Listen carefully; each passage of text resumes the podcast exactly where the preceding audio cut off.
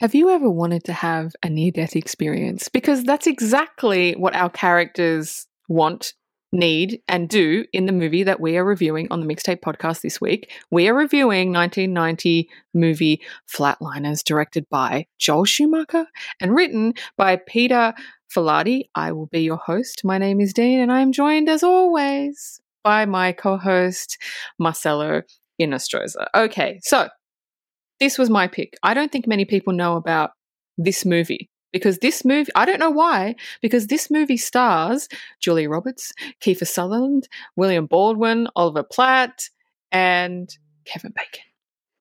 And it's, I mean, it's got A-list actors in it. So, Marcelo, you'd never had had you heard about this movie before? Yeah, uh, yes, I've heard about this movie before, but I've never actually seen it, and I'm so fucking pissed that I didn't see it when I was a kid because if I would have seen this movie when I was a kid, I would have fucking loved this movie because everything about this movie talks about what I'm actually interested in. Mm. And I I felt look, I felt really uniquely qualified to watch this movie because I because um as most of you know, I don't even think I've mentioned this on the pod before. I'm an atheist. Mhm. So what? So so so so what the main crux of this movie is about? I feel sort of clashes with my belief system. Yeah. So while I was watching the while I was watching the movie, I was like, I wonder if this movie is gonna make me actually, you know, sort of sort of like not not change my belief system, but make me look at things a little bit differently. And I'm happy to say that this movie did bring up some interesting questions Mm. that I spent hours thinking about after I watched the movie. Oh, we should address those questions. That would be an interesting conversation. That would be. Yeah, we should. I want to bring. I want you to bring up some questions that you had because the, you know I'm. You know I'm all about this movie, right? You know my energy is like this fucking movie. I love yeah, this and movie. also, also, uh, also, also, I do want to point out that I was really impressed with this movie because the only other Joel Schumacher film that I've seen, and although I just want to qualify, it's bad, but I love it. I don't care what anybody says. it Batman? The only other Joel, Sch- yeah, the so so, but but I was I was really surprised Huh. that Joel Schumacher could make a movie like this, and Mm. I'm like, this guy made Batman. What the fuck happened? I don't know. What the- I don't know. what the- I know it's crazy, isn't it? Because because this movie is directed. I mean, um, So well. I mean, a lot. I mean, the the music, It's so the, dark. the DP, it's just so great. I Yeah. mean, it's great. But you know what? I'll just I'll just shut up and I'll just let Dean get to it. well, you know who you are in the movie. You're Kevin Bacon because Kevin Bacon is the atheist. Exactly. Yeah. So when I was watching, because I'd forgotten, I haven't seen this movie in ages. I'd forgotten. I'm like, oh my god, that's Marcelo, Kevin Bacon. That's that's you. um, okay, let's get to it. So the premise of Flatliners is five medical students experiment with near-death experiences until the dark consequences of past tragedies begin to jeopardize their lives. All right. So the opening scene is so ominous. ominous. It's got really creepy church close-ups of like church close-ups, close-ups of like um fucking Mother Mary, Mother Mary and fucking you know what I mean? It's creepy shit, right? Like like fucking gargoyle shit. It's got church music. It's like choir church music. It's creepy. Do you know what? I'm so uh, movies have absolutely bastardized beautiful church music because now it's creepy as shit and now they use it in horror movies to creep you the fuck out and it's just these close-ups of these like statues that are supposed to be angelic and beautiful and like it's just like oh it just from the minute it opens it creeps you the fuck out so it has that, and then it, we have an introduction to Kiefer Sutherland's character, which is Nelson, and is kind of looking out onto the bay, and he says, "It's a good day to die," and you're wondering, what? Um, and then we get introduced to Kevin. Ba- they they introduce all the characters quite quickly, but you know you know a Yeah. little bit about them or um uh, straight away. So we in- get introduced to Kevin Bacon. He's the atheist. He plays David, and he's rushing someone into surgery and he starts doing surgery and then he gets in trouble for it and you're f- trying to figure out why is he getting in trouble for it and then we get get introduced to Oliver Platt which plays he plays Randy and he's recording himself So he has His name is Randy. his name is Randy. If you didn't know, okay, I don't think okay, they ever okay, mentioned okay, him by name. I, I didn't know. I didn't know. Yeah, I had to look it up. By the way, I had to look up his name. So he's recording himself, and he's got a little. He's got a little bit of an ego in him. He kind of think he kind of thinks he's kind of above everyone. And then we in, get introduced to Julia hmm. Roberts' character. She plays Rachel, and she's sitting with patients, and she's listening to them. Um, she's listening to one of them talk about their near-death experiences. The thing that I never understood with Julia Roberts' character is she's in a ward so, okay, let me just let, for people that haven't seen it, this hospital that they're in, it looks like a Greek pantheon. It's not a hospital. It looks like a no, no, museum. they- yeah. No, here's the thing. He, look, look. Here's I'm, I'm I'm sorry to step on you there for No, tell me. moment. Tell me. but but this movie really confused the shit out of me Yeah, because the location. for the first- for the for the for, the- for the for the for, for the first couple scenes, I'm like, okay, where are these fucking people supposed to be? Because the movie starts off. Look, look, look! The movie starts off like Dean said, with these ominous close-ups of these Greek-looking statues, and Kiefer Sutherland coming, and Kiefer Sutherland, you know, walking, you know, uh, and saying it's a good day to die. Fine, Mm. but then but then it start but then it continues with Kevin Bacon basically being an orderly in the most dark damp hospital I've ever seen. This the, the the lighting in this hospital is awful. And I'm like, what hospital in any there is no hospital on the face of this planet that would have this lighting. Mm. Mm-hmm. And and yeah, it took me no, I kid you not, guys. It took me like ten minutes to figure out that these that that these characters were med students. Yes, because what where they are, it's not a hospital. Like it doesn't look like a hospital because in the ward that Julia Roberts It is looks like a working in, yes, it looks like it's the cathedral. It looks like some some ancient ruins. I mean, listen, it's beautiful. It just doesn't look like a hospital. Now, the ward that Julia Roberts works in, I was confused because in hospitals there's different wards for different kind of um, whatever ailments kind of you have.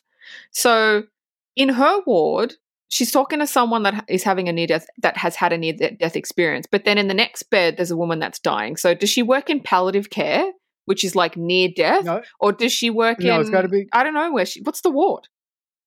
No, it's got to be. Uh, she she has to work in hospice care because because you're right. The because you're right. When we first meet the lovely Julia Roberts, oh God, be still my heart. Oh, I love you, Julia Roberts. Mm. Um, she is talking to those people, and those people are telling her about the near death experiences. But when she switches to the old lady in the bed, that old lady looks like she was in hospice the whole time. Yeah. I don't know. I mean, like it's not a big thing, but But I was like, I I, don't don't know. know. where she's working. Anyway, so it you, you get introduced to all the characters within the first like five minutes, and then the first scene is this is when we find out they're all medical students, and they're they're doing autopsies in it looks like in a fucking church. It's not a hospital, right? How can that be sanitary? Are you fucking kidding me? This this That- What? that- it looks it looks beautiful. No, but seriously, that's the other thing that I was thinking when I finally figured out, you know, you know what the hell they were and what the hell they were doing. I'm like, look, and this is coming from somebody who loves medical dramas. Dean will tell you, Yeah, yeah. and I'm like, this is not sterile. What the hell are you guys doing? Super weird. It's so fucking weird. Uh, No, yeah. and the other, the, the, the other, just the other thing I would just want to mention is that the same, uh, the screen, the same screenplay writer who wrote this film also wrote one of Dean's favorites, The Craft. I don't know. I don't know if you Oh, know I didn't that. know that. I didn't. I didn't do enough research on that. Awesome. Yeah. Right. Yeah, and, and um, you know, and just real quickly, I do think that the screenplay writer did such a good job at economically introducing all our characters really, really fast Mhm. and getting to the point of the film as quickly as possible. Yes. Yes, I agree. I think it was literally within the first ten minutes, which is what it's supposed to be. So he did a he did a really really good job. So they're doing autopsies, and Nelson, which is Kiefer Sutherland, he pulls Rachel, Julia Roberts, aside and says, "Look, are you still able to come? Your only job is to monitor the IVs, and we don't we have no idea what he's talking about." And she said to him, "Look, I won't be a part of you killing yourself." And so you're like, "Hmm, hmm, if you don't know what this movie's about, you're like, hmm. And then we we meet William Baldwin, Baldwin, which play, he plays Joe, and he's a dick. He he's coming on to Julie. he is. He he's a dick. He is the worst kind of male there is. He's coming on. He, they're in an autopsy class, He's and so- he's no, trying he's to crack on to Julia Roberts. Meanwhile, no, it- no. he's engaged, right, to be married. Oh, what a- Meanwhile, what asshole. meanwhile, um, he sleeps with all these girls, but he films them unknowingly, Oh, and he has all these tapes. Like God. he's literally the worst kind of male. but anyway, there's that scene. Yeah. If you've got anything to add, tell me. yes, I, I I do have one more thing Go to add. This is the Baldwin brother that I don't like. So the minute the So- only one you so- don't like. This is the one. So check it out. The minute I saw this guy come on screen, I'm like, oh god damn it. The only the, the only character that he's ever played that I can tolerate him is in he played a character in Backdraft. That's the only Yeah. character that he's ever played that I like. But this motherfucker, every second of the film, I wanted to punch him in the face. I like, Does he "I just have right one of those faces? Yeah, yeah, yeah. He got yeah. He just he just has one of those faces, and and uh, uh, yeah, he just does. And Dean, you know what I'm talking about. No, no, no. I know. I know what you're talking about. I know what you're talking about. Finally, finally, we come across someone you don't like to look at. Yeah, I this is the this first guy. time. This is the first time. So, all right. Oh, so that's the first. So that's the first scene. We've got all the introductions out of the way. The medical questions, blah blah blah. Now, the next scene is we find out that David Kevin Bacon has gotten a four month suspension for operating unauthorized.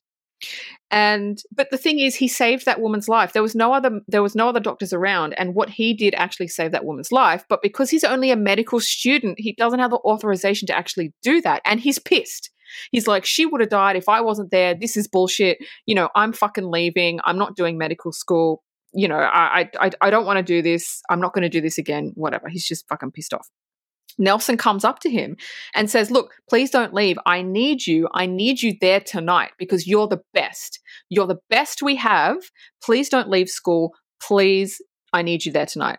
And we still don't know what Nelson's trying to recruit these people for. But um, I, what I found interesting was in that scene, why is Kevin Bacon rappelling down the side of his dormitory? why doesn't he just go out of the front door? I, I was exactly gonna say that. I was like, I was like, okay, okay. I, I under look, look. I understand that he just got expelled for doing something that he was not supposed to do because Mm. he is a med student. Mm. But I'm like, why the fuck is he repelling out of the door? Why doesn't he just go out the front door? I was gonna So say the same exact thing, So but you know, but Dean beat me to it. yeah, I have no. I don't. It wasn't even said. Like, and and the funny thing is, Nelson never even asked, "Why are you rappelling down the side of your?" It was like totally normal. No, So I was I like, mean, okay. well, well, maybe they, maybe they, may, maybe the screenplay writer just wanted something cool for Kevin Bacon to do, and he just couldn't think of anything better. maybe they couldn't film inside a building and they needed to get Kevin Bacon out. So they're like, well, that's the best way we can get him out without actually That's going in the building. I, I don't know, but it was just fucking weird. Anyway, That's weird. so weird. So the next scene, we've got Joe William Baldwin and Randy Oliver Platt, and they meet Nelson. Again, this is the location's so fucking weird. They meet Nelson. It looks like again a Greek fucking pantheon building. And they go in like an old cathedral, and Nelson has set up all, all this medical equipment and explains the procedure. Now, we finally learn what he's going to do. And they're telling him, okay, they need to stop his heart and they need to give him one minute and then revive him because he wants to have a near death experience. Because he's saying that science has not proven near death experiences, religion can't get their shit together. I want to have a near death experience. I want to know if there's something out there. And if there is, I'm going to come back with all the information and basically I'm going to be fucking famous because I want to know for himself. So he's willing to actually stop his heart to have a near death experience. He is willing to trust these four other medical students to revive him just so he can see if there's something out there. That's fucking ballsy. That is fucking ballsy. And then Rachel comes in and joins them. And uh, when the question is asked, why is he doing this? You know, again, he says, because she she's just coming late. I, I wanted to see if there's life beyond death, blah, blah, which is what everybody wants to know. I don't know if I would exactly want to stop my heart in the hopes that they could restart it again. But anyway, they get him ready. They put him under. Kevin Bacon comes in because he wasn't going to do it. And he's like, fuck, well, they're not going to do it without me. He comes in, he takes over because he's the best, and he uses a defibrillator to stop his heart. And then he flatlines. And Joe is filming for evidence. And I love this because this is scene three of the movie, and you're already in it. This is already you're you're already kicked off. This is within the first 15 minutes of the movie. You've set up everything. The screenwriter set up everything. Joel Schumacher set up everything, and now they're actually flatlining him. And this is this is this is the incident where it's like pushes the whole story forward. So, what did you think? Yes, this is indeed the inciting incident of the film, and Dean said it. the The screenplay writer wasted no time. Joel Schumacher set up the world as quickly as he could, as badass as he could, and now we're just going 100 miles an hour. When when we actually find out what Keith Sutherland wants wants his fellow classmates to help him with, I kept thinking for the first hour of the movie, mm. I kept thinking to myself these motherfucking people are crazy. These motherfucking people are crazy. These motherfucking people are crazy. Mm. The other thing, the other thing that I kept thinking was, where the fuck is the security in this building? Yeah. What? I don't. But, I don't you know, know. You know, but you know, but you know, but that aside, with with um with with Keith Sutherland's character uh, uh, explaining the procedure and why he wants to do the procedure, I thought it was a very, very interesting concept, and I thought that you know there there could be some people out there in the world who have medical degrees that want to do something like this, but they're too afraid to do it. And the and the interesting thing about this entire movie to me is that when people have near death experiences, everybody sees something different. Mm. And the reason why I think they see something different is because of their personal life experience. Yeah. So I so so so I I um I'm no spoilers here, but I really like uh um how Joel Schumacher showed um the way uh when when Keith Sutherland flatlined, I really like what how how he showed him going through death Mm. And you know, and what happens and what happens later on with uh, the the rest of the characters, I thought was endlessly fascinating. The other thing that I thought mm. was well, I'll, well, I'll say that for later. But I thought this um, I thought this setup was just great. All right, so now because Nelson's flatlined. We flash, we start flashing back and forth between the team trying to revive him because remember, he said one minute and then try and revive me.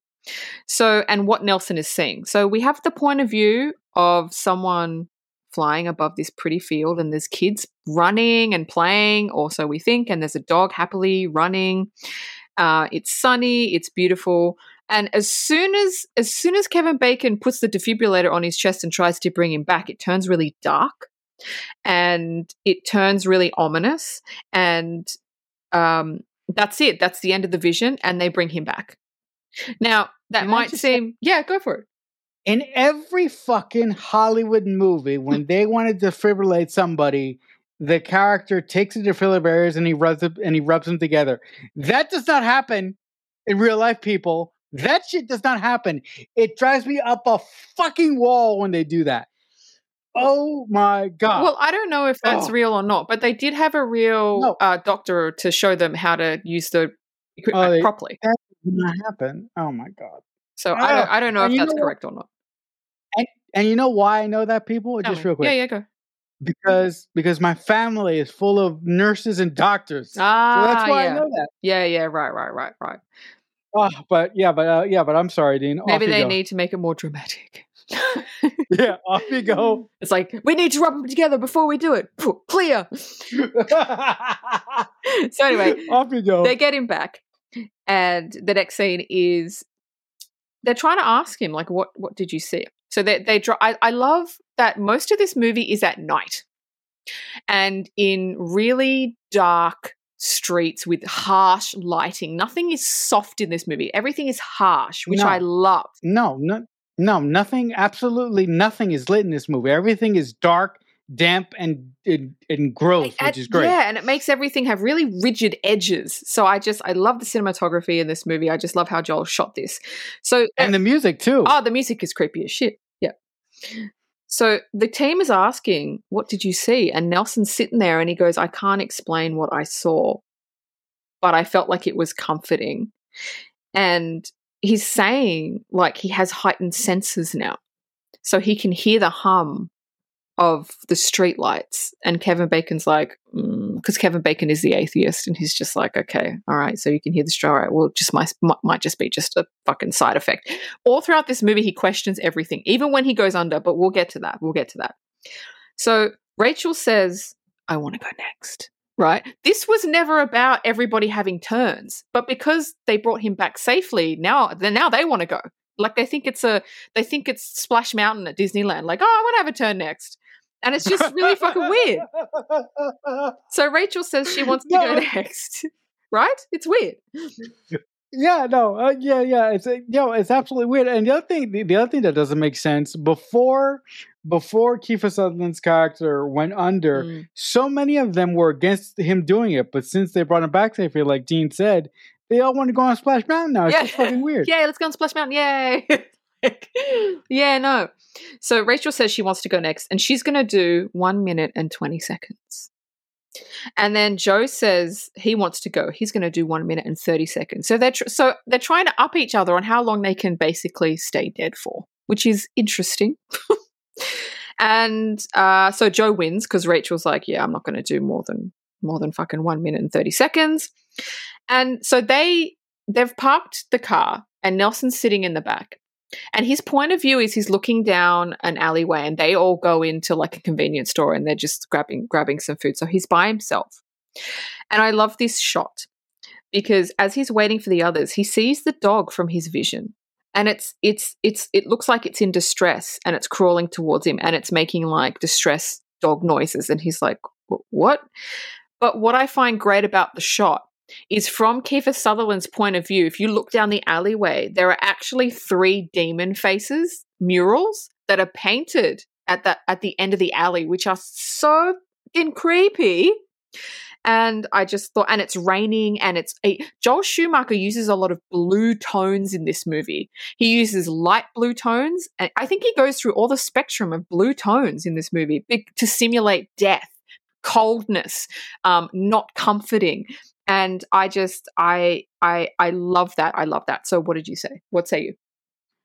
I absolutely, I absolutely love the scene because, like Dean said, the way that Joel Schumacher staged the scene is Kiefer Sutherland is sitting outside waiting for his friends to come out of the convenience store, and while he's sitting there, you see the you see the dog uh, basically crawl towards him like he's injured, but Dean got a nice catch at the end of the at the end of the um um at the end of the sort of sort of uh, alleyway Mm. is these three demon faces, and it's the most terrifying thing that in this movie so far because I'm sitting there watching this movie, and when I notice what is at the end of, of of the street, I'm like, holy shit! yeah I jumped. I was like, what the hell is this? yeah But you, but but you are so right. Joel Schumacher's use of light in this movie to indicate certain feelings and and and, and certain pieces of atmosphere is great. I think that his particular use of red in this movie is wonderful. oh with julia roberts character? 100% yeah, 100% yeah. so now so this movie wastes no time because now No, we go we go straight into the next flat. We don't worry about setting up. We go straight into the vision joe's vision and we see a, a point of view of a baby being born and then flashes of people talking to it and kissing it but oh look at the baby from the baby's perspective. And now we see joe is on the table he's already flatlining they're, tr- they're already trying to get him back. And we go back to joe's vision and he starts seeing half-dressed women very sexualized very seductive and it shows um, from it what that shows is he sexualizes women now. And the point of the point of view when he was a baby he must have grown i'm assuming he must have grown up with all these sexual um, he must have grown up, sorry, being very sexualized as a young boy, having exposure to all these all these women, and so now um, this is why he acts the way that he does, and it's kind of showing from a young age he was just around this stimuli, and now he doesn't think anything of it because he's so used to it, and then they bring him back. So, what do you think about his experience that he had? Yeah, um, I actually, I actually had a different viewpoint. Oh, go for on it. I, I was, um, I was actually thinking that the way, um, one of the, uh, he's like this is because, uh, he didn't receive this as a child, right? Mm. And, um, and you know, you know, and the reason why he sexualizes women now, the reason why he makes all these tapes, and the reason why he sleeps with so many fucking women is because he, he had that he had that for a brief time in his life but now as an adult he feels sort of trapped and sort of uh beholden to marrying this woman who who who he who we think he cares about Hmm. so that's why i think that he um uh does what he does and he acts the way that he acts Right. and that that's why um that's also why when he flatlined that's why i think that he got those visions and those flashes Right. Okay. Okay. Well, we won't know because it wasn't really properly properly um, explained No, because. Joe's Jo- all of their um, visions that they have are kind of resolved except his. I th- I think. So uh, no actually no it- actually he's the one no his his his his eh, um his vision or his near death experience is resolved but it's not resolved like the rest of the other ones are Right. Okay. Okay. So we'll we'll get to that when it happens. we'll get to So- that They bring him back, and Joey's trying to explain to the group because they're like, "What did you see? What he saw?" And he can't explain. He goes, no, "I don't know. I don't know how to explain it." And Kevin Bacon is basically saying, "This is all bullshit." Okay, you saw what you wanted to see. Typical, course typical atheist. I love that they put an atheist in this movie. I think that Whoop, that was whoop. such a smart move. to Put a complete skeptic in there. My I loved it. Yeah, your people. I fucking loved it. yeah Nelson tells tells um, Kevin Bacon, "Well, if you think it's all bullshit, why don't you try it and see for yourself?" And he asks, um, and Kevin Bacon's like, "Yeah, well, you know, nah, you know, it's just going to be my brain chemicals and you know all that fucking typical atheist shit." And then, that's what i that's what i was thinking brain chemicals yeah, before exactly, said it, was like, exactly. that's what I was thinking, You all think alike. chemicals. Swear to God, you all think alike. so then Yeah, Nelson we're- yeah, asks, we're, we're a bunch of automatons so Nelson asks Joe if he casually, did you see anything negative? And Joe says, No, I didn't see anything negative. And he goes, Okay, doesn't kind of doesn't doesn't go any further than that. And then Nelson's walking home at night. It looks about four o'clock in the morning. Again, Joel uses lots of blues, or the cinematographer does. Um, raining, dark, dank. He walks into a. I don't know what it is about horror movies, but in every horror movie, when they walk into a train station at night, there's nobody there. Nobody ever. And that look, it look, if I don't know where they are, I'm assuming they're like maybe New York, Chicago or something. I no, there's people in train stations anyway. uh, That's annoying. Moving on, that's just a me thing. So there's no one there and he sees this dog again. And he's like, "What the fuck?" So he starts following this dog. And it leads him to some back tunnels in the train station where he sees a boy who a young boy maybe 10 years old who starts beating the shit out of him. And that's the end of that scene. And you might think that's random, but it's not. It'll come back later. But yeah, what do you think No. about those I- scenes? Um, well, well, first of all, I just want to defend my fellow New York uh, train stations here. Hmm. There are some train stations in New York that, like, at two o'clock in the morning, and they're fucking empty. The only thing, the only thing in the train stations are the fucking hobos, but they're actually on the trains, Yeah. so you don't see them. yeah. I mean, yeah. I mean, I Um, suppose in, you know, places like not Right, like in Manhattan, because when I was there, I caught a train at like one o'clock in the morning and there was more people on the train station than there was during the day. I was like, what the fuck is this? right, right. But in other boroughs, maybe, yes, maybe you're right. Maybe there's Right. nobody. but um but uh onto the scene again i thought i thought the scene was very very effective because for the life of me i thought this movie was going to be something that it wasn't. I thought that this movie was going to be an exploration of death, but actually, I thought these characters were going to suffer, and they do, Mm. but not in the way that I expected. How did you think that Um, they would suffer? I thought I I, I thought they were going to be haunted by demons. Well, they were their own demons. No, but yeah, but yeah, yeah, yeah. But that's it. They were haunted by their own demons. Yes, which is I much more powerful. I didn't. Yeah, yeah. I didn't. I didn't see that one coming, and Mm. and and you know when I figured it out. Well, I can't. I can't say that because we we haven't got there yet. But just to just to speak on this scene real quickly, Mhm. as I as I fuck around here. Um, I love I love the cinema. I love the photographer's use of light, and I love when Kiefer Sutherland goes down deeper into the train station, and he comes across the same boy that he saw in his vision, and that same and that boy basically kicks the ever loving shit out of him. I loved it, and also another thing that I really really enjoy about this movie is the screenplay writer. Uh, as as all of our main characters are going through their visions, he keeps laying hats on the ground that he picks up later on. Hmm. So nothing and nothing that is planted in this movie is wasted for the most part. Yeah. Everything everything that everything that Joel Schumacher does has a purpose and everything that the writer does has a purpose. Yes, exactly right. So now we're with Joe, William Baldwin, your favorite character. and he runs up to a woman. Fuck that guy. and he runs up to Oh. a woman and he says, Oh, did you have a near death experience? And she's like, Yeah. And he's like, Oh, I had one too. And you think it's innocent until he tries to crack onto her. And you're like, Oh, you're so gross. And they go into a building and it, the, the TV's on. And when he looks at it, it switches to one of his sex tapes that he's made of a random woman. And the woman looks at the TV directly at the camera, sorry, and says, Why did you do this to me, Joe? And he's like, What? And he blinks and it's gone. So now, so Kiefer Sutherland is seeing this fucking dog and this boy, and and William, William, Joe is seeing his sex tapes on TV with the women saying, "Why have you done this to me?" So, what do you think? Karma. Mm, big- gun.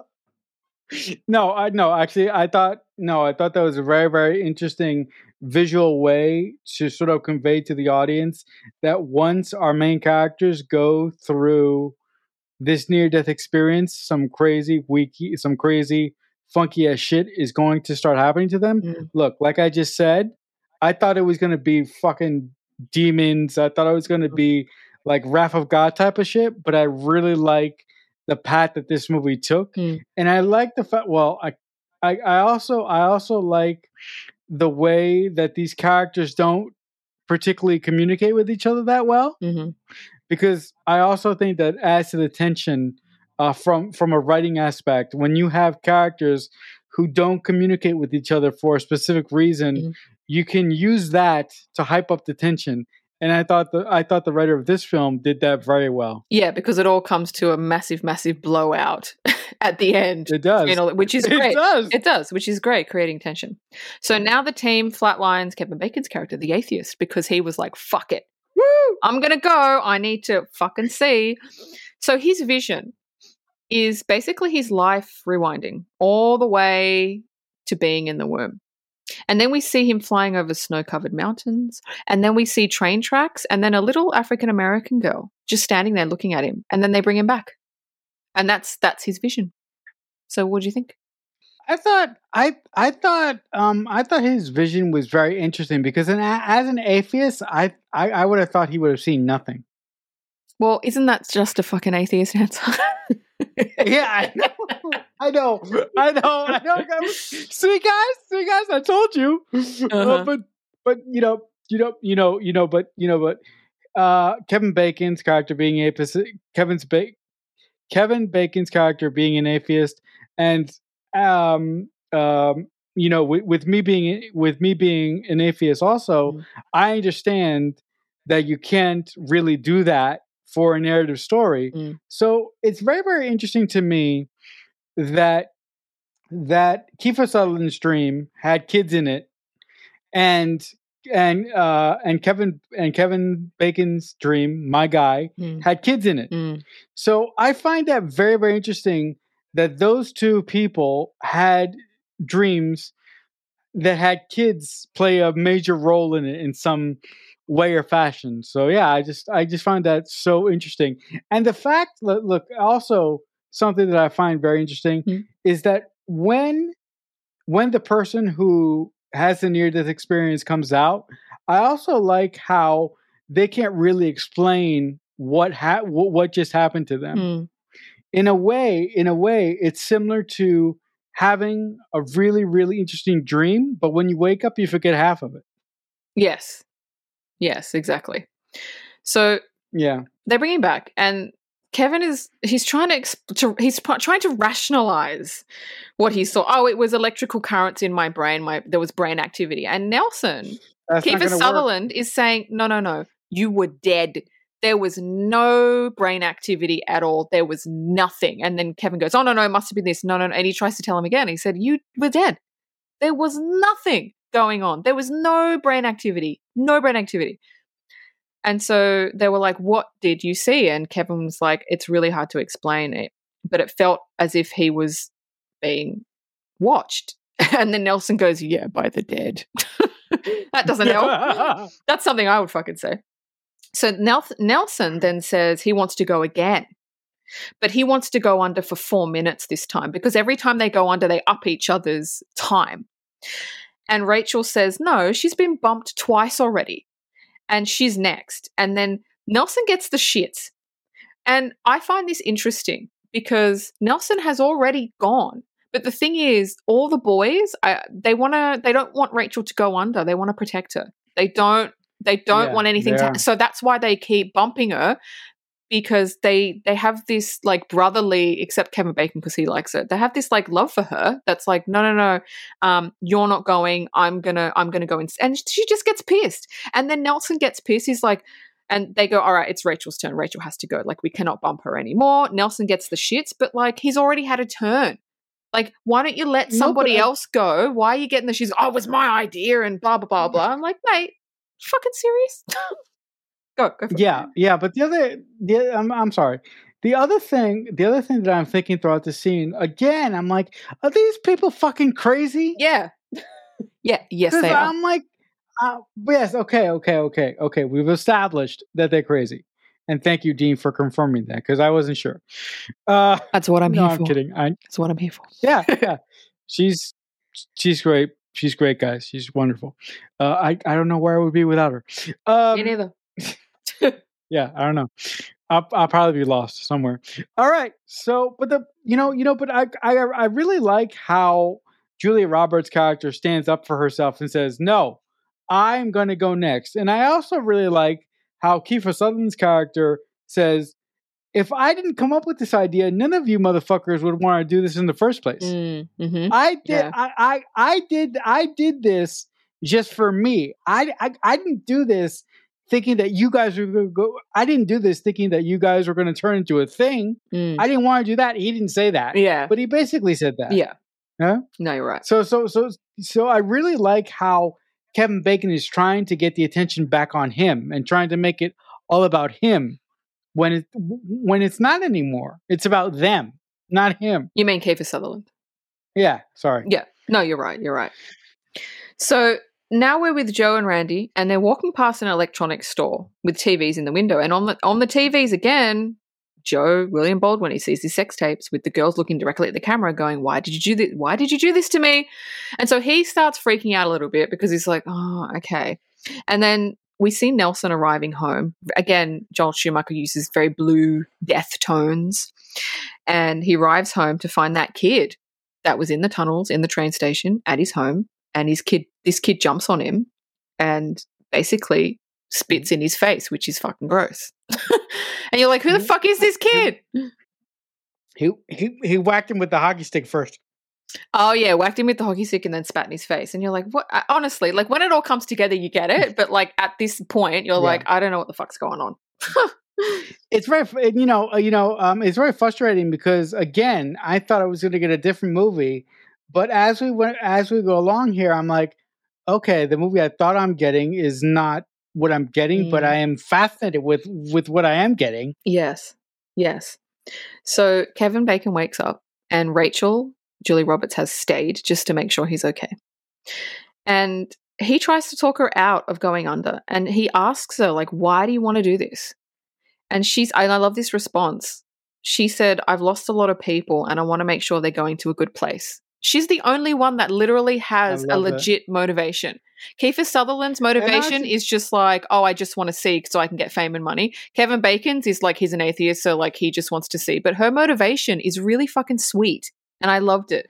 No, no, but also, also, I, I, to, to me, for for me, she was my favorite character in this movie because her intentions, like Dean just said, are very, very noble. And once you figure out why she wants to go, yes you're like, oh my god, it's it's it's it's so so fucking perfect. But we we, we but but uh, we got to get there first. Yeah, Julie Roberts is actually my favorite character as well. I really, really identified Yeah. with her motive. A motive, not that I would do it, but with her motivation, like I get it because Yeah. she works in hospice. So she she gets she's around Mhm. a lot of people that die, and she's like, I just want to make sure they're going to. So you know that's awesome. So anyway, now we're back with Rachel. Oh no, go for it. Also, one more thing. Yeah. Um. Also, I just want to look. Although I also, although I identified with uh, Kevin Bacon's character, obviously because I he's an atheist and I'm an atheist. Mm. Um. I, I also identified with um with Julia Roberts' character a Mm. lot. Yeah. But because of because of her because of how she has dealt with death in life, because little known secret, guys, just really quick. Mm. I've I, I I've seen a lot of death in my life. Mm. So, um, uh, you know, and, and and once we figure again, once we figure out what what is happening with Julie Roberts and why she wants to do what she wants to do, I just like she was just speaking my language. Her character Yeah. was was like speaking through me. I'm sorry, Dean, for going on there. No, no, no, no. This is a movie where you should go on because it it, it brings up Yeah, a lot of questions. Also, yeah, also also this movie triggered me quite a bit. Did it? oh, oh, we love the triggers. yeah, yeah, but yeah, yeah, but uh, but in a good and healthy way, Yeah, not a yeah, yeah, yeah. not a like not a like fuck, you know. Yeah, no, I, I understand. So we're with Julie Yeah. Roberts' character Rachel, and she's in her ward and she's speaking with an old lady uh, patient. And Rachel tells her, you know, you got to stop holding on. And the patient, the lady, the old lady says she hears voices telling her to tell the people that she loves that she loves them. And I have, I've done that. And Rachel says, but they're, they're friendly voices. They're telling you what you need to know. And the old lady says, what? And she said, that you have someplace to go. And I was like, oh, that dialogue kills me. so beautiful. It's so so beautiful. good. Oh my god, I love it so much. Yeah, so that's that scene. I loved it. One of my favorite scenes. Yeah, I mean, it's just it's just so great. The dialogue is so wonderful. What the old lady says, you know, you know, and God bless this the the the actress who played the old woman. She did a Mm. she did a great job. She's the she's the same old woman that we saw in the opening when Julia Roberts was first introduced. Yes, yes. So I so so I like the uh, I like the way that the screenplay writer uh, picked that back up, and I also like how this scene sort of reinforced what Julia Roberts really thinks Mm, about yes. ab- ab- about death and about what really happens, because her viewpoints may or may not change when she flatlines. That's what I love about it because she has this viewpoint, and then when she flatlines, it completely turns everything upside down, which is like, yeah, also, yeah, beautiful. also, also, also, I don't want to spoil it, but when she flatlines, she gets the one thing that she's that, that she gets the one thing that she has needed her entire life. oh, 100%, which is why it was so powerful. 100%. yeah, All the other ones were like, yeah, okay, but her one and No. her resolution hers- was beautiful. yeah, yeah. It was just, I mean, I, I mean, I'm, but uh, uh, uh, Dean Dean knows this. Mm. I'm a very very emotional guy. Mm. When uh, Julia Roberts' character got her resolution, I cried. I was like, "What?" Oh, no, I cried too. It was I was- beautiful. yeah, it was just it, it was just great. It was just great. Yeah. So now we're with Kevin Bacon and he's on the train. And it's the same shot from his vision. And he kind of goes, Oh, that's kind of fucking weird. And then all the train lights go out. He goes into the tunnel and all the train lights go out. And then when they go on, he sees the little African American girl from his vision and who starts berating him, calling him every single name under the sun, but kids kids names. Like not an adult Like you're not slinging adult um, adult insults. They're very kiddie insults. And then he blinks and she's gone, and sh- he's like, "What the fuck happened?" so, what did you think about that before I move on? Yeah, I you know what? I thought it was very very similar to what uh, Kiefer Sutherland's character went through. And again, all, all throughout this movie, I'm like, these fucking people, they have a lot of fucking skeletons in their closet. And for some reason, once they flatline, these skeletons are coming back. And these skeletons or these ghosts or whatever the fuck they are, they want something from them and they want these characters to realize something. So all throughout this film, I'm like, wh- what do they want these characters to realize? Mm. And mm. again, the way that Joel Schumacher uses light, uses color, the way that the writer has dropped all these hats on the ground, and the way that he strategically picks them up as we go along here, mm. it's just wonderful. Yeah. So now we're with Rachel, Julie Roberts. She goes under, she flatlines. And we see her vision. And it's a memory of her military father coming home when she was a child. She was maybe like 10 or something. And then we see, we switch back and forth. We see Kevin Bacon. He races in and he's like, wake her up now, wake her up now. And they're like, but she's only been under for fucking like two minutes. She's like, I don't, he pushes everyone out of the way, He goes, I don't give a fuck, wake her up now. So we go back to the vision. And she's as her little as as herself when she was a little girl and she's walking up the stairs of her house and she opens and this is where they use the red tones she opens the door to the bathroom. She sees her dad from behind and she's he's sitting on the bathtub but you can't see what he's doing. And then her mother comes in grabs her. He the dad runs down the stairs out the front door. The mother and her run outside after him and he's basically got into his car and shot himself. He's killed himself. And Meanwhile, back at the fucking ranch, the power the power has gone out because they're doing it in some fucking cathedral. The power's gone out. so they can't so they can't really they they they can't use the defib because that need you know and and Randy looks at Joe and says did you charge the defib and he's like oh shit no I didn't so they can't use it so they're like well how the fuck so they start doing CPR on her like old school and it takes them fucking ages, but they eventually yeah, get she, her back.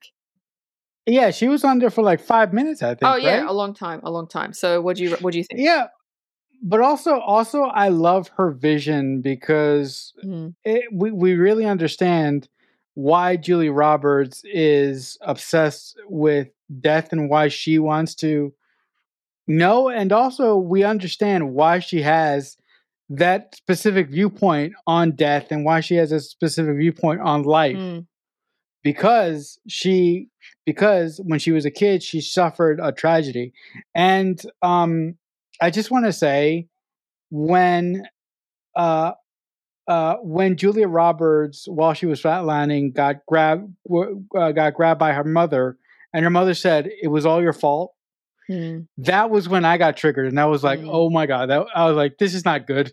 No, no, no, no.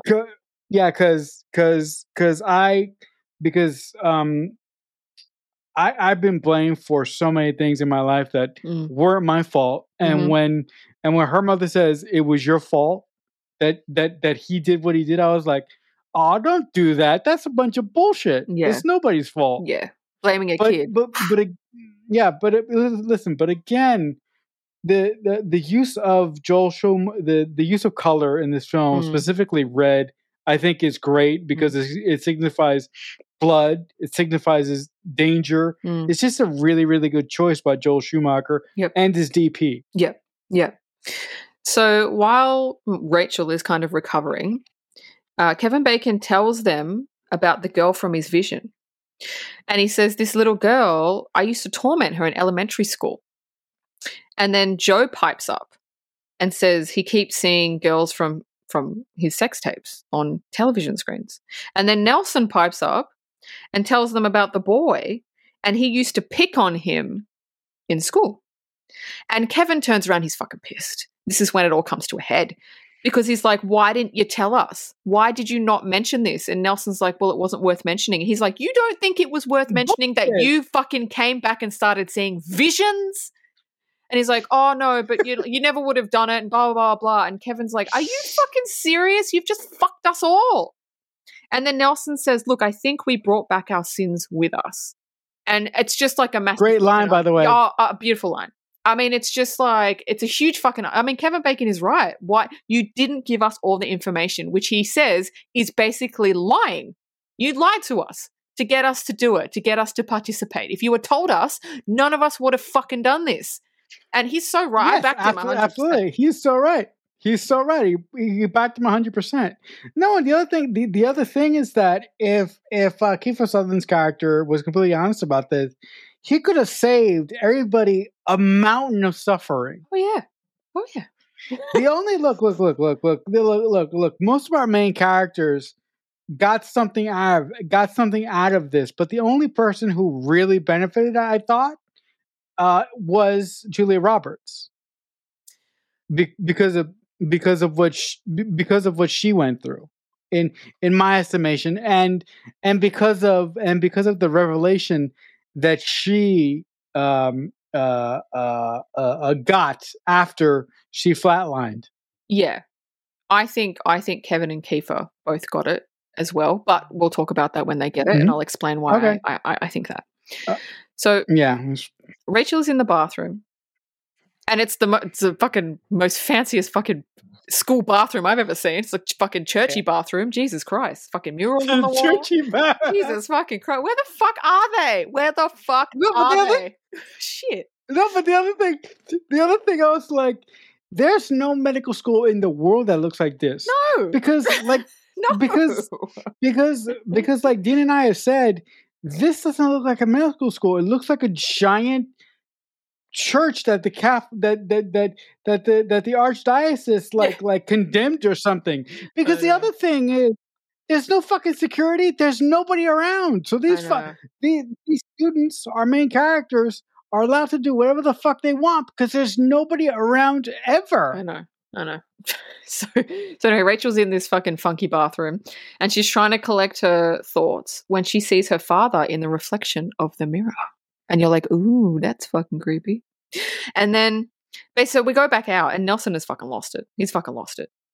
Um, he he's at his home and he's bolted the front door and he's sitting staring at the door holding a screw screwdriver. He's fucking lost it.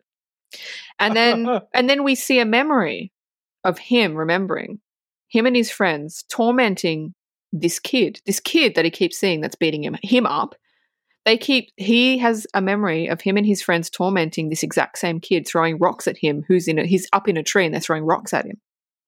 And then he appears in front of Nelson and basically knocks him the fuck out with the screwdriver. so you're getting a bit more of the story about what, what happened. So what do you think? First of all, I can't look. I kept thinking, uh, you know, obviously, I kept thinking a lot of stuff throughout Mhm. this movie. But the one thing I kept thinking was, why are fucking kids so cruel? What the fuck is wrong with children? Um, Like they don't how- understand. They don't. They don't understand. How in the how how in the fuck do they think it's acceptable to bully other kids? Like like what the fuck? I'm like, God damn it. Ugh. Yeah. But anyway, anyway, anyway. When Kiefer Sutherland's character decided to bolt himself in his house, the only thing I kept thinking is, you fucking moron. Do you think by bolting yourself in your house, do you think that this fucking ghost or whatever the fuck he is, he's not going to be able to get to you? He's a ghost, man. Yeah, but- are you kidding yeah, me? but Kiefer Sutherland's character is a scientist. He doesn't believe in ghosts. He think this is. He thinks Oh, this yeah. is an actual boy. Oh yes, oh yes, that is true. That is true. That that's something that I have to remember. These characters are well, all of them are scientific. Mm, yes. Yeah. Yeah. So we're with Rachel, back with Rachel, and she's getting dressed. And once again, she sees her dad looking dead, her dead dad looking at her very dead in the mirror. And so she freaks out. And uh, Rachel says to Kevin, because Kevin kind of stayed over to make sure she was okay this time. Uh, she goes, she's rushing out. She says, I have to stop her. I have to stop her. And he's like, What the fuck are you talking about? And Rachel rushes into her ward and she goes to where the old lady's bed is and the old lady has already died and rachel starts crying and she's upset because she wanted to tell her that the voices were wrong and that broke my heart Because imagine feeling that way. Imagine telling someone, "Oh no, it's cool. Yeah, just like there's a light and it'll be great." And then you have the experience of like hell, and so you've let someone else believe something, and and you think now that they are in hell because of what you said. That's horrible. That's horrible. No, actually, no, actually, it's it's, it's very very um it's it's very unfortunate because um when you when when you have a friend that you know that they're dying and you know that uh, uh, uh, potentially a conversation that you're having with them now could be the last conversation that you ever have with them. Mm. You are very, very, very aware of that, and also you are very, very afraid of that. Mm. I don't want it to end, and I just want, I just want them to think that it's all going to be happy, Mm. that it's going to be, uh, you know, unicorns and rainbows. But the truth is, you don't know that Yes. Yeah. um and, and, and, you know you know and and uh in in this particular scene i i thought of a of a good friend of mine Hmm. who who died um in in college and and one of my last conversations with him i asked him are you afraid of dying Hmm. and he goes and he said i'm not i'm not afraid of death i'm just afraid of leaving all the people that i love behind Oh wow. Wow. and and all my friends. Hmm. So when so when Julie Roberts came to the giant cathedral or in the or in the hospice section of the of the church hospital, I broke down because I thought of I, I thought of my Mm. friend. That was Yeah. another trigger point. Yeah.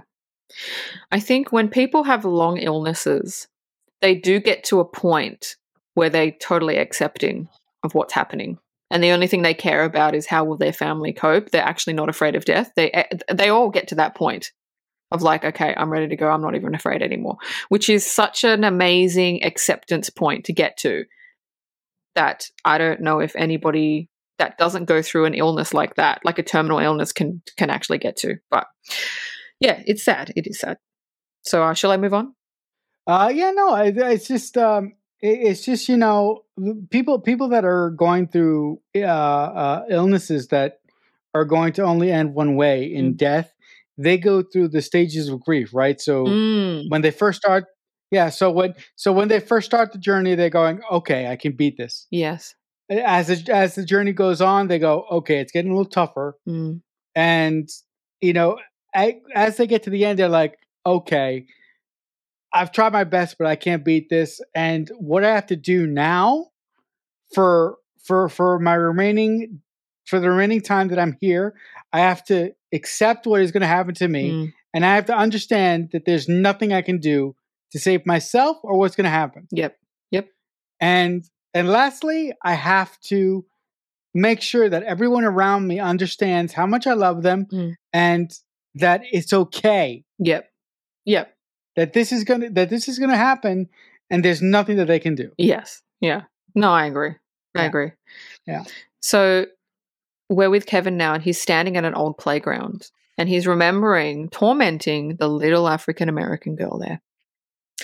And now we switch to Joe, William Baldwin, and he's walking home uh, when a girl comes up to him and starts cracking onto him. And he's like, uh, and he finds it a bit weird. And then another girl comes up to him and cracks onto him, and he thinks that's a bit weird. And then he goes into his building, and there's another girl on the stairway and cracks onto him, and they, they're following him. And he's like, what? They're using all the lines on him that he used on them to get them into bed. Basically, get giving him a taste of his own medicine, uh, which I liked. And so he goes upstairs and he's engaged. I think I mentioned that. His fiance is there and she's found his videotapes. And she basically just fucking leaves his ass. And he's like, no, please don't. They meant nothing to me. I, I, I, I, don't, I don't know. It, it pisses me off when people go, they meant nothing to me. And it's like, that doesn't make me feel better. that makes me feel like you're a dickhead even more because you can go out and do that and feel nothing. Like, yeah. So anyway, is is that the conclusion to his story? The fact that he was caught and he got a taste of his own medicine and his fiance left him? Is that the wrapping up of his his um vision? Yeah, Right. Okay. that's it. That's Yeah, it. yeah, okay. You know, I just uh, yeah, just real quick, I just want to say one thing about the his type of individual. that type of individual sucks because that because that type of individual that type of individual can lie to your fucking face and and and and go on and, and go on about his day and and Yeah. those type of people are the worst type of people to be in relationships with Oh yeah. or to be even friends with Oh, yeah. right Oh, yeah. because someone someone who can lie directly to your face without blinking is very very dangerous so dangerous. Yeah, hundred percent. So now we're with Kevin, and he's on the phone, and he's trying to find the girl he tormented because obviously she's his age, and she's he's like calling around, and he find he finds her, and he goes, "Look, do you have an address?" So he writes the address down, and he goes outside his apartment, and he sees Nelson, and Nelson's fucked. He looks like he's been beaten up. He looks like he hasn't slept. He hasn't eaten, and he's just fucked. And he says, and Nelson basically says, "Can I? Can where are you going?" Is "Oh, I found the I found the girl." And he goes, "Can I come with you?" And Kevin's like, "It's a two hour drive." He's like, "Yeah, I just I don't want to be alone." Like you can see he's mentally like descending into like fucked upness. So what do you think? Yeah, no, I I really I really appreciated that Kevin Bacon's character took it upon himself to try and do something try and do something forward thinking about the problem Hmm. because all all the other characters are sort of letting shit happen to them. Yes. Kevin Kevin Bacon's character, and I'm sorry I can't remember the character's name. People, you you guys know I'm awful with names. We're just yeah. Kevin- Um, yeah, Kevin Bacon. He's the only character in the film who takes it upon himself to go forward and do something about these visions. He's the only Mm. one that has a plan, Mm. and I really like that. I also really liked that Nelson. I remember the name. Yeah. Uh, yeah. Nelson. I, I, I, I also really like that Nelson really, really at this point just needs his friends and understands that there there's safety in numbers, so to Mhm. speak. So I really, really like I, I really, I really, I really, really like the scene of Kevin Bacon finding this little girl that he tormented, Mm. and the fact that Nelson admits that he needs to be with someone right now. That for him to be alone Mm. is not a good idea. Yeah. So now we're, we're back with Rachel, Julie Robertson. She's in autopsy class in a weird looking church. Anyway, we've spoken about how weird that fucking is. So she's working on a body when she sees her dad under the cloth that she's working on, which is kind of a freak out. And he tries to reach out to her. And she freaks the fuck out and just like runs out of class. And meanwhile, Joe and Randy sees sees this, see this, and they're like, "Uh, what?" So before I move on, um, I like that scene. That was creepy as shit. Yeah, no, uh, there's there's no doubt about that. And the other the, the other really really creepy thing about this movie Mm. is that the I mean we've said it multiple times, but I think it needs to be said for for the point that I want to make. Mm. No medical hospital in the world looks like Yeah. The lighting the, lighting in this scene is so dark and so misty when you're learning to be a surgeon i believe you me folks you are lighted to the nines Yeah, yeah, yeah. and sometimes and sometimes you have lights on your forehead Yeah. because you need to Yeah. because here, here here's the thing guys when you're operating some eh, when you're operating on someone if you fuck up they die. Yeah. No but also but but also but but also to to to speak uh more about the scene i thought it was very very cool when julia roberts started freaking out and the Mm. and and the sheet lifted up and the hand started to come out i was like this shit is creepy Yeah. as fuck Yeah. it, it just it just it just unsettled me so much Yeah. so many scenes so many scenes in this movie because of the because of the lighting the direction the music Yeah. so many scenes made me so uncomfortably Yeah. creeped out if Yeah. that's the thing Because nobody would think that this is a horror movie, but it fucking is. no yeah yeah but yeah but also also it's it's the type of horror movie that I wasn't expecting. Yeah. So I, I Yeah. also, I also, I also find that really, re- really refreshing. Yeah, that's what I love about this movie. It sideswipes you. You're like, oh, this is a nice movie about medical students. It's quite lovely. And then, Oh no! and then you and then you watch it like, what the fuck am I watching? Why am I watching this at midnight? Why? Why? So so we're moving Yeah. on. We're we're with Kevin and Nelson, and they're driving to the address of the girl he used to torment. And he knocks on the door, and the woman comes out, and he tells he says who he is, and they go inside. Now we're with Nelson, and we're cutting back and forth between Nelson and Kevin Bacon inside. Nelson starts freaking out. He starts hearing noises around the car and he winds the windows up because back then, folks, you had to wind windows up. there was no button, Mhm. you wound them up, and Yeah. they were fucking hard to do. Anyway, and then we go back. and they hurt too. Sometimes hurt. it would get stuck. yeah, I'm sorry. they sorry. hurt too. they fucking hurt too. Uh, now, Kevin, we uh, switch back to Kevin, and he's in. He's apologizing to the girl. He's saying, "Look, I'm really sorry about what." I-" She's like, "No, no, it's fine," and she's he's like, "No, it's not fine.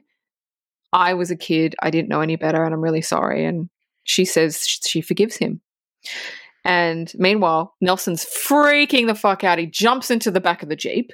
Kevin gets back at, back to the car and sees Nelson freaking out, and he fi- and he finds Nelson um, because Nelson thinks the boy's there, and the boy's got a pickaxe to his eye. And when Nelson and when and when Kevin Bacon finds him, he finds like there's no boy there. It's Nelson with a pickaxe to his own fucking eye.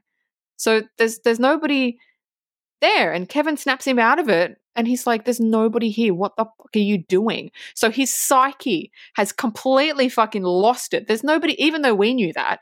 Now Nelson knows that. Nelson is like, "Wait, there's nobody there." Kevin's like, "It's fucking nobody." And that's when he's like, that's when it cl- that's when he clicks and he goes fucking nut job, and he does what he does next. But anyway, that was that scene.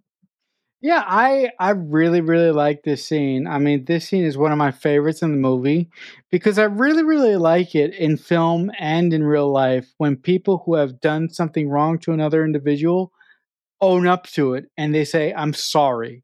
Hmm. And they give and they give the individual that they've done wrong some peace and some closure. Mm, And I think that Kevin, I think that Kevin Bacon's character did that as well as he could have done it mm, and i also i also like that he i also like that he wasn't forceful and that i also like the way that he went about doing it Yep. Yep. and i i also like the actor who plays the adult version mm, of the girl. of of the girl because at first you're like oh she doesn't remember but as kevin bacon is trying to apologize you can you can see that even even even all these years later this act by kevin bacon and some of his friends still affected her in a way so much so that when kevin bacon steps out she goes thank you Yeah, because when when you're bullied in school, as I was, it stays with you. It sticks with you. You you don't forget. You might pretend, don't. but you don't forget. And what I wouldn't give for someone, one of them, to call me up and to be like, you know, I'm sorry. Like it just would mean so much to anybody. So yeah, I really, really liked that scene. So for anybody that's bullied anyone out there, find them and apologize. Because you Yeah, might think, amends, yeah, man. you might think that they won't remember you. Trust me, they will remember you. They will remember you. Yeah. So that do that. Hey, I mean, hey, look, hey, look. Um, I, I, I had this one. Well, just a quick aside. I had this one fucking kid who used to torment me in grade school, Hmm. and I fucking, I still have nightmares about this little bastard. His na- his name was Greg. He used to torment the crap out of me. Yeah. Yeah. We still remember, right? Doesn't matter if it happened 50 years ago, we will not forget. Yeah, we, so we far. still remember. Still fucking remember. so anyway, moving on. Yeah, The group meet up and Rachel tells everybody about her visions of her dad because because at this time she's not told anybody anything. So she's like, okay, See, she admits it. Mm, again, why aren't these people communicating properly? But yeah. but but but uh, but like I said before, I think that adds to the tension of the film. Yeah, exactly. So again, she's pissed at Nelson for not fucking telling them that this could possibly be a side effect of of going under. And Kevin tells Joe and Randy, help Nelson find that little boy and it might put a stop to the visions. And then Rachel Rachel tells um, Kevin uh, the story about her father killing himself, and Kevin tells her that she has to let it go in order to move on. Even um, right, which which is why I love her um, vision so much because even though we may not think about certain things or a certain person, it doesn't mean um, that they still don't haunt us. Because as an adult, she wouldn't have thought about her dad fucking happened when she was like 10. She wouldn't have thought about it. But this is dredging it up. And if something, as you know, gets dredged up, it means that it's still there. And Kevin Bacon, Mhm. is so much like you because that's something you would say to me. That's something you would No, say and you would do. And I love yeah, that scene. Yeah, yeah, but also, also when Kevin Bacon told her that she just has to let go, Mm, I got I got triggered up the nines Mm. because yeah. Oh yeah. because um because just uh just a little note a little short, short while ago i was going through something and a friend of mine hint hint wink wink told me i gotta i, I have to let go Yeah. and i gotta move on Yeah. So when that happened i was like oh my god i'm so triggered right now Yeah.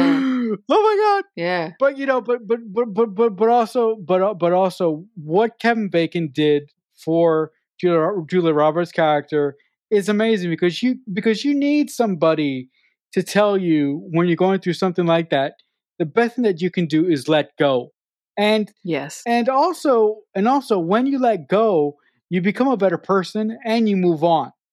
There are a lot of things that people hold on to that they don't realize they're holding on to until it comes to the surface. A lot of shit. Oh no, I've, I've, I'm, I'm past that. It's like, mm, you're not, you're not. Uh, so anyway, that was a beautiful scene. So now we're with Nelson, Joe, and Randy, and Nelson's like, "Oh, I know where the little boy is. Come, let's go. Follow me." So Nelson leads them to a cemetery and shows him the boy's grave, and he says, "This is where I put him."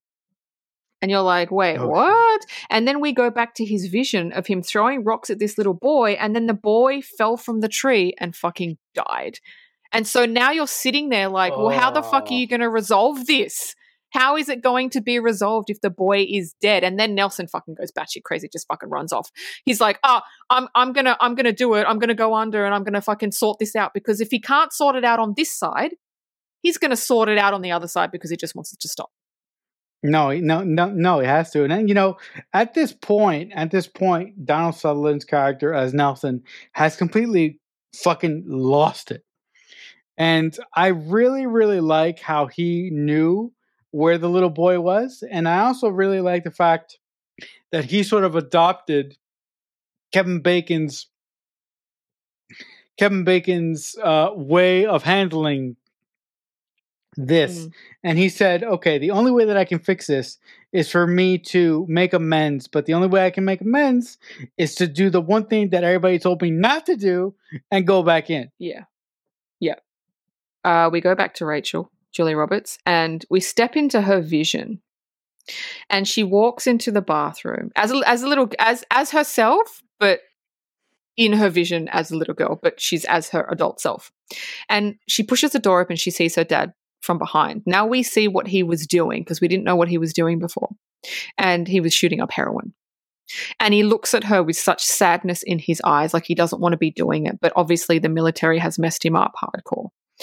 And he starts crying. And she starts crying. And he, it's, it's so sad. And basically, the whole time, she was thinking, oh my God, death is hell, death is hell. But the whole time, what she didn't realize was he was coming to her to ask for her forgiveness. He hadn't let it go. He didn't know how to move on. He hadn't moved on yet because he felt so horrible about what happened.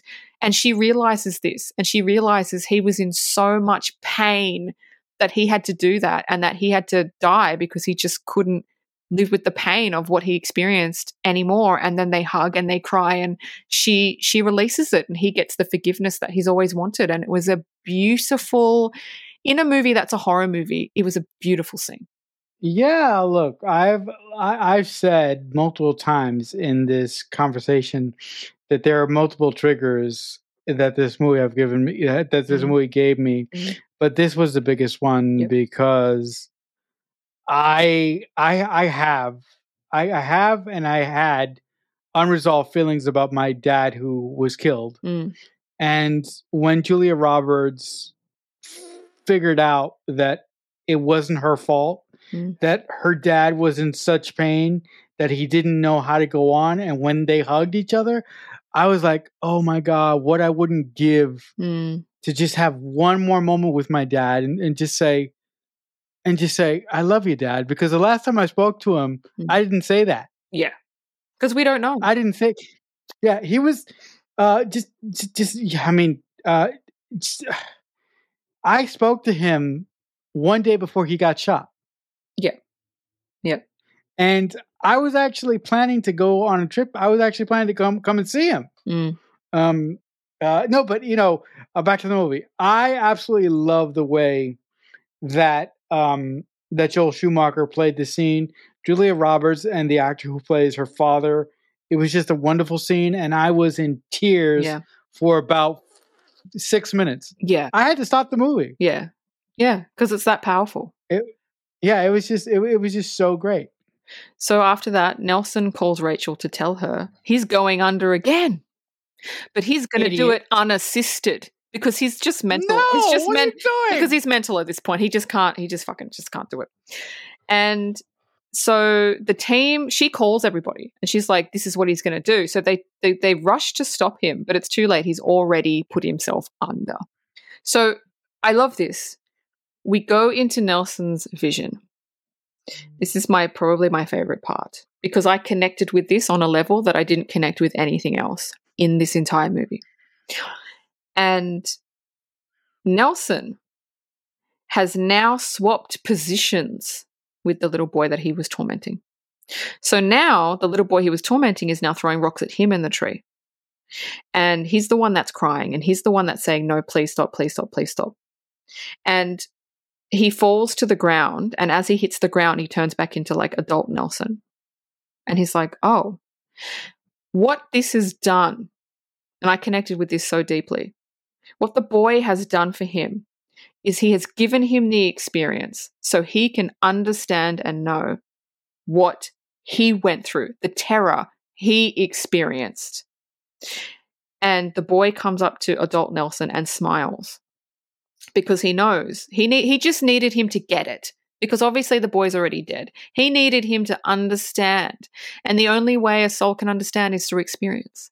So now Kiefer Sutherland has now experienced what he has done to that little boy, and he's had he's he's he's it's changed him in ways that we won't know because the movie's already already over. But it's changed him, and meanwhile they're trying to bring him back, and Kiefer's Nelson has been under for like twelve minutes, and so they're like, no, he's dead. And look, if you are if you're dead for twelve minutes, it, this is where the movie goes into fantasy land. You can't be brought back.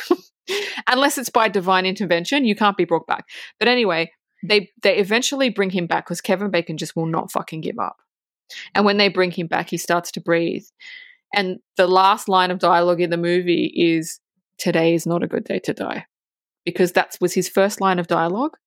And now he's realized, oh, he's learned a lesson. He's he's he's basically been to to hell and back. And the last shot of the movie is all these biblical paintings, which I don't know what that has to do with fucking medical school, but it's a beautiful, it's a beautiful shot. And then that's it. That's that's the end.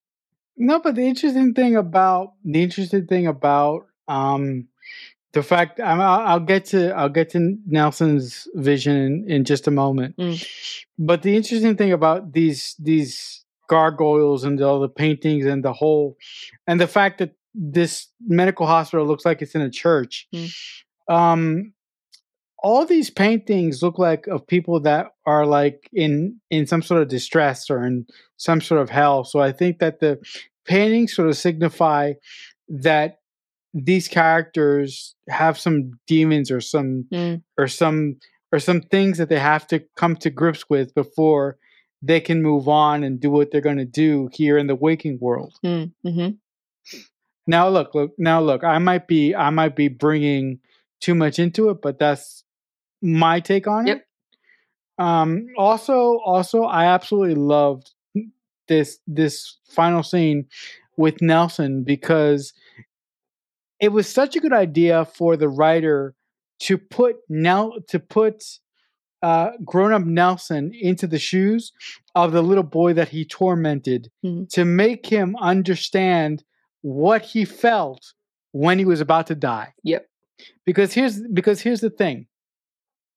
You may you may choose to torture somebody for God knows what reason, but you have no idea what your actions do to other people. Mm. hmm Yep. The only way, look, look, the only way for you to truly know that is to number one, ask them, or number two, swap bodies with with them, which we know is sort of Yeah. sort of sort of impossible Yeah. in in in, in our waking world. hmm So so so I so again I thought it was such a good storytelling device that the writer used to to let Nelson's character know that the only thing that this ghost wanted was not to hurt him, but to make him understand Mhm. that what he did was wrong. Yep. Yep. And to make him feel it and to make him get it. Mm-hmm. Yep. Exactly. And it worked. Yeah, it, yeah, it absolutely did work. And also, just just one more thing before I forget, because I almost forgot about this. Yep. The the fact that the final line of the movie mirrored the first line of the movie, I was like, Beautiful. perfect circle, perfect circle. I mean, look, look, look. If I uh, if I was a reader reading the script, I would have given the script like just send this thing right to the blacklist because it was yeah. th- so many so many things in the script were were planted and this script was so well thought out. Yep. Yep. It was just great. It was great. Great writing, great directing, great cinematography. It's great everything. Score too. We got to mention the score. Score was We did. beautiful, We did. especially the creepy church music. Yeah. that was fucking A plus. Yeah. All right, trivia. Yeah, it's trivia. All right, so first trivia is Val Kilmer turned down the role of Nelson. Huh? I could see him as Kiefer Sutherland's character. I could 100% see Val Uh, Kilmer. Yeah, a little, but you know what? I can but now but now seeing the movie, I see I'm a uh I'm uh, well, I've never told you this. I'm a huge fan of Kiefer Sutherland. Mm, mhm. Um but you know what? Now I'm thinking about it. Yeah, I could see that. Yeah. Uh, Nicole Kidman uh, for Rachel.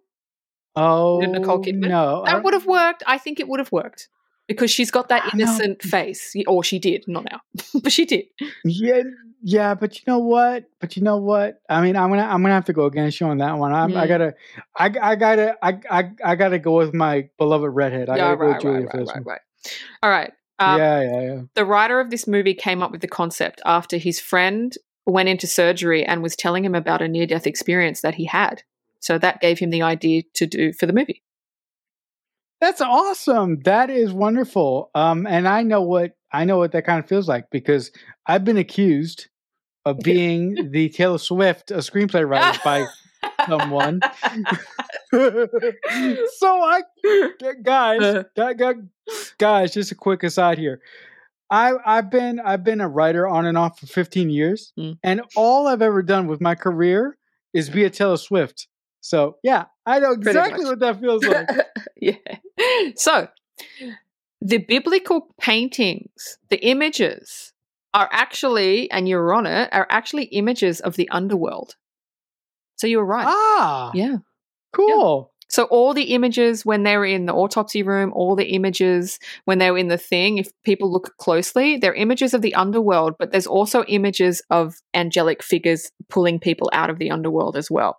It's a, a Oh, beautiful. cool. It's just beautiful. It's beautiful. Even though okay, they weren't in a hospital, the way that this movie looked and where they filmed was perfect. I thought I can, I can, I can. All right, it's not in a hospital. Okay, because if they had filmed this in an actual hospital, it wouldn't have hit the same. It would have been a different. I think would have been different. No, I mean, you know, you know, I mean, their choice to film where they filmed, and the fact that their medical hospital looks like an actual church, it really added, it really added atmosphere Mm. and depth to all the scenes that that that uh, that were going on throughout the movie. Also, another thing that helped, Dean mentioned it several times throughout our conversation, the fact that none of this movie takes place during the daytime Yeah, like like like maybe Yeah. like like like maybe like like maybe one or two scenes yeah, possibly like two or three But- scenes. That's but- it. yeah but most of it is during the day Mm. and and it's it, it's just it just adds so much atmosphere the writing the directing the photography everything about this movie just works for a particular reason It does. And if we've got nothing else, shall we flatline the fuck out of here? Do you like that yes joke? we shall flatline yeah i like that joke that was a good one All right, all right. So, gold star for that one yay. So, if you want to Yay. email us, you can. You can email how great I am. I've said this before, and how shit Marcelo is if you want. If you want, I mean, you sh- you sh- probably should. You probably should because Marcelo would love it. Wouldn't you love it? Yeah, I would. You'll love it. So you can do that at the mixtape pod at AOL.com if you want to review if you want us to review, request any movies we wait a minute, I fucked that up. Let me fucking try that again. Hang on. Mixtapepod at AOL.com. And if you would like to request a movie for us to review, there it is. Fucking got it. Fucking got it. You can do that. You can do that. We will do almost anything except musicals. Sorry, Marcelo. Sorry, please don't request. Oh my god, That's people, okay, please do not okay. request a musical. Oh my fucking god, please don't. Now, now we're gonna get Oh, emails from wait, wait, wait. people fucking requesting musicals. Fuck, Oh, fuck, fuck, oh, fuck. Wait, wait, wait, wait, wait, a minute, wait a minute, guys, guys, guys. For to, if you want to make me really happy, please request a musical. Oh no, please. I, I'm begging you. Please. I'm fucking on my knees. I'm fucking begging. Please don't. Please don't. no, Fuck.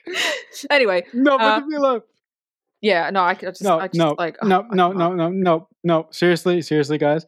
If you request a musical, we will not do it. Simply flat out, we will refuse. That's how much I fucking hate musicals. All right, so uh, now that the musicals are out of the mix, next week, next week we have. Bow, chicka, bow, wow. We have Boogie Nights. That's going to be fucking big dick groovy, isn't it? That's going to be fucking groovy. So we have Boogie Nights starring Mark Wahlberg, and we hope you can join us for that because that is a fantastic movie. Because we like to mix it up here on the Mixtape Podcast and a sexy podcast voice. If someone is kind enough to make you a mixtape, that must mean that they really love you. The Mixtape Podcast is a Balloonhead Productions presentation.